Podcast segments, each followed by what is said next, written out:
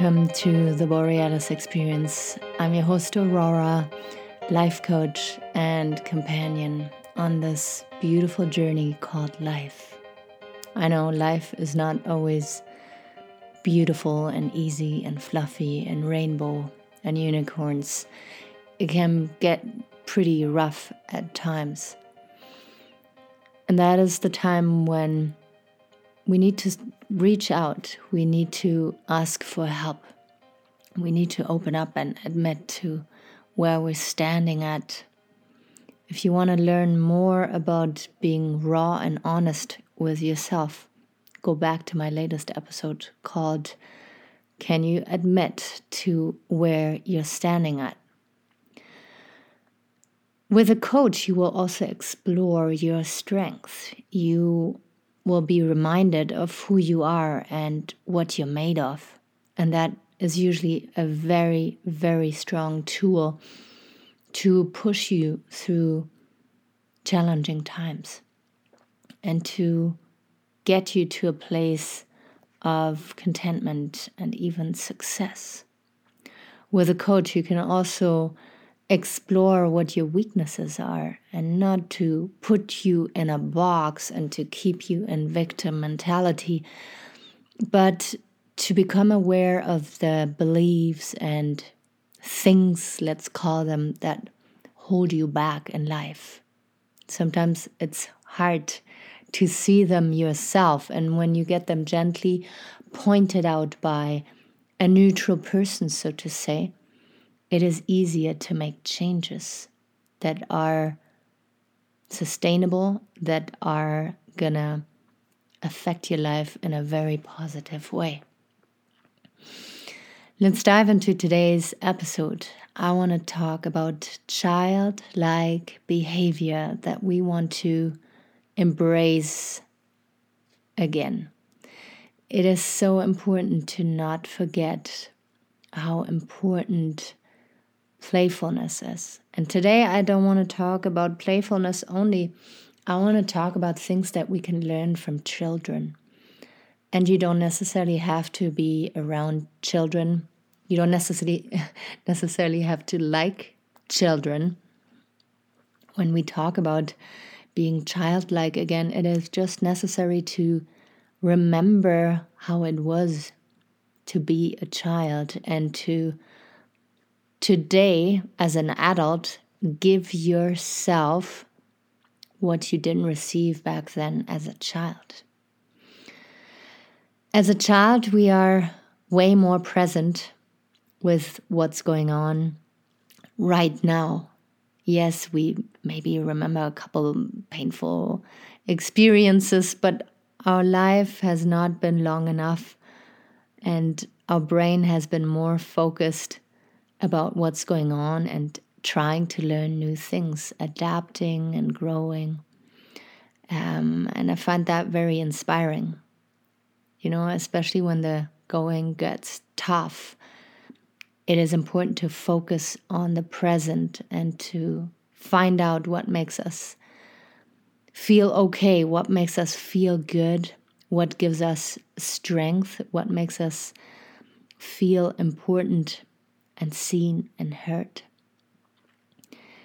As a child, you want to experience, you want to grow, you want to express yourself. And I know for many adults, not only parents, but adults surrounded by children, it can get really tough at times when the child is expressing his or her needs because it comes out so randomly you know, you go for a walk and all of a sudden the child has to go to the bathroom.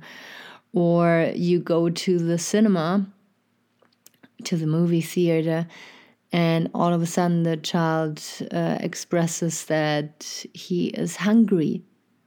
As an adult, we have learned that we have control over our physical needs and we know our body enough. We know that yes, if we're hungry now, we will be able to wait an hour or two and will not die from this. But as a child, you express your needs right away. When it comes to pain, when it comes to discomfort, a child it's very hard to force uh, to be sitting for several hours a day. I know we all do this to children at school, but you see the wild children out there that are just not made to be sitting, and that's perfectly fine because it's uncomfortable. So, where as an adult have we started to compromise a little bit too much to a point that we are abusing ourselves in order to wanting to fit in? Because as a child, we learn okay now we're not supposed to ask questions. Okay now we're supposed to be quiet. Or now we're not supposed to be thirsty or hungry. Now we're supposed to be sleeping. Now we're supposed to be awake. We learn to fit into society. But we also unlearn who we are at the same time. And i find it very very interesting as an adult to see where are you cutting yourself short? Where are you being too rigid with yourself? Where do you not allow yourself to be authentic and real? Where do you hold back? Where do you suppress? As a child, you're constantly learning new stuff and you're fascinated by the weirdest, smallest things. And now, don't get me wrong, it's not about being silly and finding everything exciting again. But can we bring a little more joy and curiosity and excitement back into our lives? For instance, next time you bite into a peach, I don't know, the next time you're going to have a peach in your hand, and maybe you don't like peaches, but something really yummy and juicy, bite into it as if it was the first time. Bite into it thinking of all the people who made it possible for you to have this peach in your hand now. Learn new hobbies. Learn to exercise in a different way, explore your body. Learn to see where you're holding back, where your inner dialogue is similar to, man, I really would like to experience this again, but I am too old, but I'm not made for this, but I don't have enough money but my body is not going to be like not going to be able to enjoy this. What are the beliefs that are holding you back when there is something that you're actually really excited to experience? Of course there's lots of differences between children. You know there's children that are very um, shy and scared easily and not really adventurous. And there's children that are totally, you know, they do first and then think. Um, but we can learn from both. I feel both are inherently authentic. They feel okay with who they are until the adults come around, most of the time, of course, not all parents, but most of the time, and try to change them because they feel they're going to help them to fit in better. Where did you stop having fun? When did you stop having fun? Was it a comment from a neighbor, from a parent, from a sibling that made you stop dreaming? Is it conclusions that you made about yourself after your first huge heartbreak? What are the things that you are inherently curious about, but you're too shy to explore?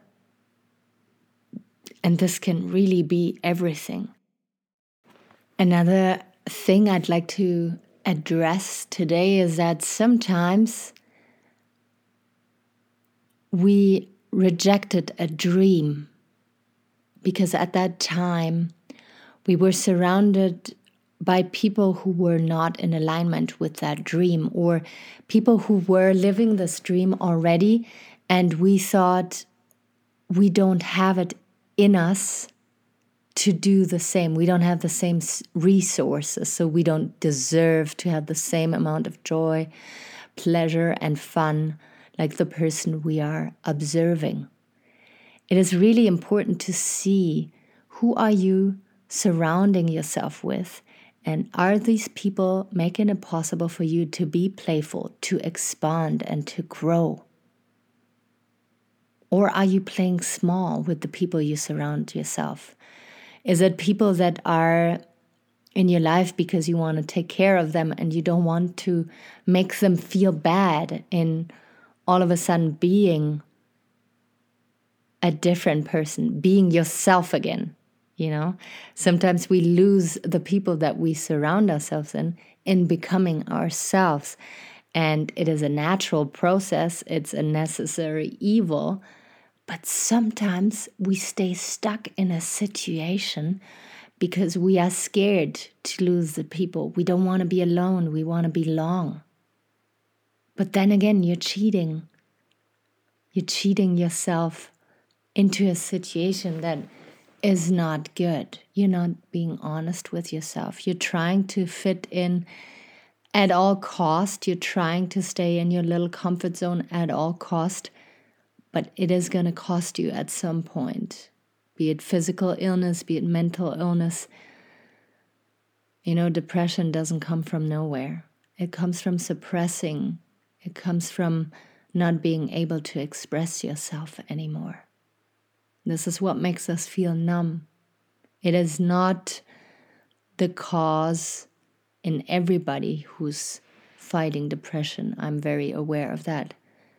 But most of the people I talk to, I get to know on a deeper level that are fighting depression have learned to suppress their voice, their soul, and that started to make them seriously sick. So I invite you to explore your childlike behavior. And again, I don't mean by that that tonight at the dinner table you throw around with, with your spaghetti sauce. I mean, be curious. See wherever you can find joy. And what I've noticed in myself over the last couple of weeks is the world is crumbling. The world is in a deep suffering state and chaos. Can I allow myself to be happy and content and joyful? No, I need to be sad. I need to be suffering as well. And that is wrong. Yes, I can be sad. I can feel the suffering from others. I can feel my own suffering. But if I'm ready again to be joyful, to be my powerful self, then it is my duty to live up to that and to express it and to show it in order to inspire the people around me, in order to give people hope, in order to remind people that, hey, if we are to all disappear from this world on one day or another? Why should we not be doing something meaningful? We shouldn't be sitting there in fear and sadness. I think we should start and go do something meaningful, be it for ourselves or for somebody else. Live your authentic truth to the best of your ability and you will know who you are and you will make the decisions that are best for you. And those decisions are going to have a huge positive impact on your community, on society, on humanity as a whole. Thank you so much for listening today. If you haven't already, please subscribe. If you want to buy me a coffee, please do so. The link is in the show notes. And if you feel ready to start a journey to self discovery, if you want to jump on a free 60 minute call with me, don't hold back and shoot me a message at Aurora Eggert Coaching or simply Aurora Eggert on Facebook. Thank you so much. Bye bye.